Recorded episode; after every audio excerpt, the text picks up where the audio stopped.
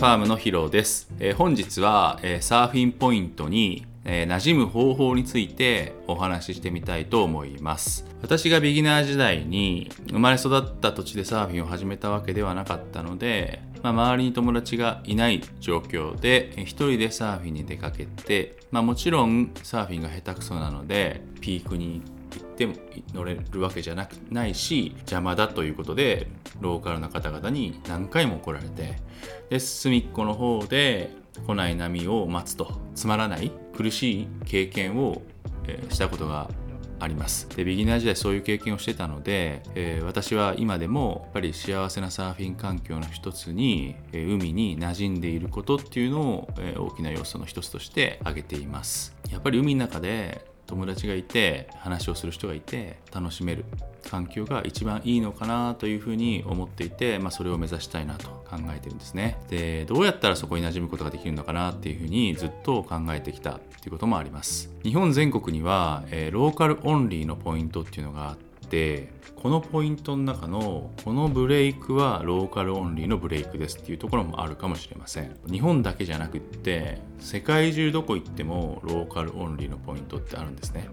これって、まあ、文化だから。サーフィンの文化の一つでもあるんでしかもその土地土地でその場所場所で歴史が違うし文化が違うので私がこのことについて言及することはできないんですね。ちょっとわからないことがいっぱいあるんですよ。でもローカルオンリーのポイントブレイクがあるから今回その話は一旦ここからは外させてもらってですね。これはその場所場所の文化の話です。ここで事例が全然変わります。で今回それを置いといてオープンビーチ。オープンビーチっていうのは、まあ、結構誰でもアクセスできてみんなこう入りやすい場所のことを言います。でサーフィンスタートして何年間はまずそういうオープンビーチ誰でも入りやすいところに入ることをお勧めしていますね。その中で居心地の良さを作るっていうのが今回のお話なんですけどもどうやったら居心地よく、えー、できるか。もちろん友達と始めれば簡単なんですよ。友達と一緒に行けば仲良くできるから。でもまあ一人で始める方多いしいつもいつも友達と一緒に行けるわけじゃないし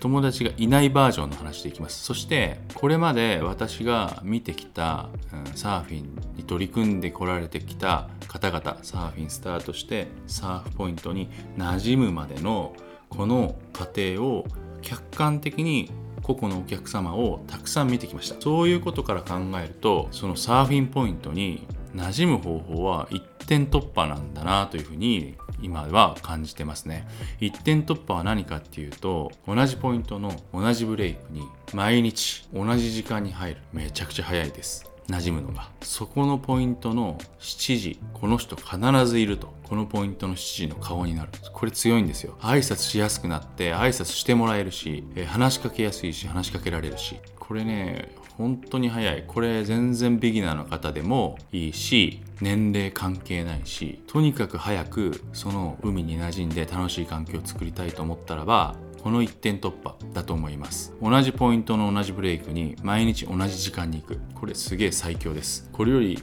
いいあの方法が今のとこ僕には分かりません。毎日行けないですよねみんなね。なので多ければ多いほどいいんですけどそこはあの段階下げて同じ曜日でいいと思います。同じ曜日にその同じポイントの同じブレイクに同じ時間に行く。水曜日がお休みだから水曜日の朝9時に必ずそのポイントのそのブレイクのところにいるとかね。それでもいいです。やっぱりサーフィンって休みの日にやったり仕事の合間にやったり仕事の前とか仕事の後とかね風にやるのでみんな動きがですね結構ね定まってくるんですよ。いろんな時間に入らないしいろんな場所に入らないしいろんな曜日に入らないです。人の方が多いです。その曜日のその時間の顔になればいい。そういえばいつも会いますねとかって私も水曜休みなんですよみたいな。会話って結構あるんですよ。よく聞くんですよ。そうするとそこで知り合いができて挨拶する人ができると一気にですねもうその隅っちょで一人ぼっちでなんか乗れない波待つあの感覚僕はずっとそうだったんですけど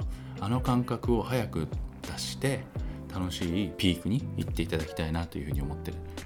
でポイントが一つあるんですけどポイントは波の良し悪しが関係なくですねそこを判断しないで常に必ず言ってください。特に悪い時ほど言ってください。波情報を見て温床はビュンビュンの時ほど言ってください。例えば、まあ、あんまりないけど温床はビュンビュンで雪降ってたら大雪降ってたら多分もうそれだけで友達になるピークで。2人しかいないんだから。自分とその人しかいないんだから。絶対友達になるね話しかける。今日はやばいっすね。雪降ってますよみたいな。ここ積もってますよみたいな。話絶対するじゃないですか。やばい海の状況ほど言ってください。大雨の時とかね、まあ、人が少ない時ってことか。イコール人が少ない時の方が話しやすいってことか。なので波情報を見て悪い時にまあ行くのやめようかなじゃなくて同じ曜日の同じ時間にそれでも行く。そうするとその場所の顔になれる。これ一点突破で一番早い方法だというふうに思ってます。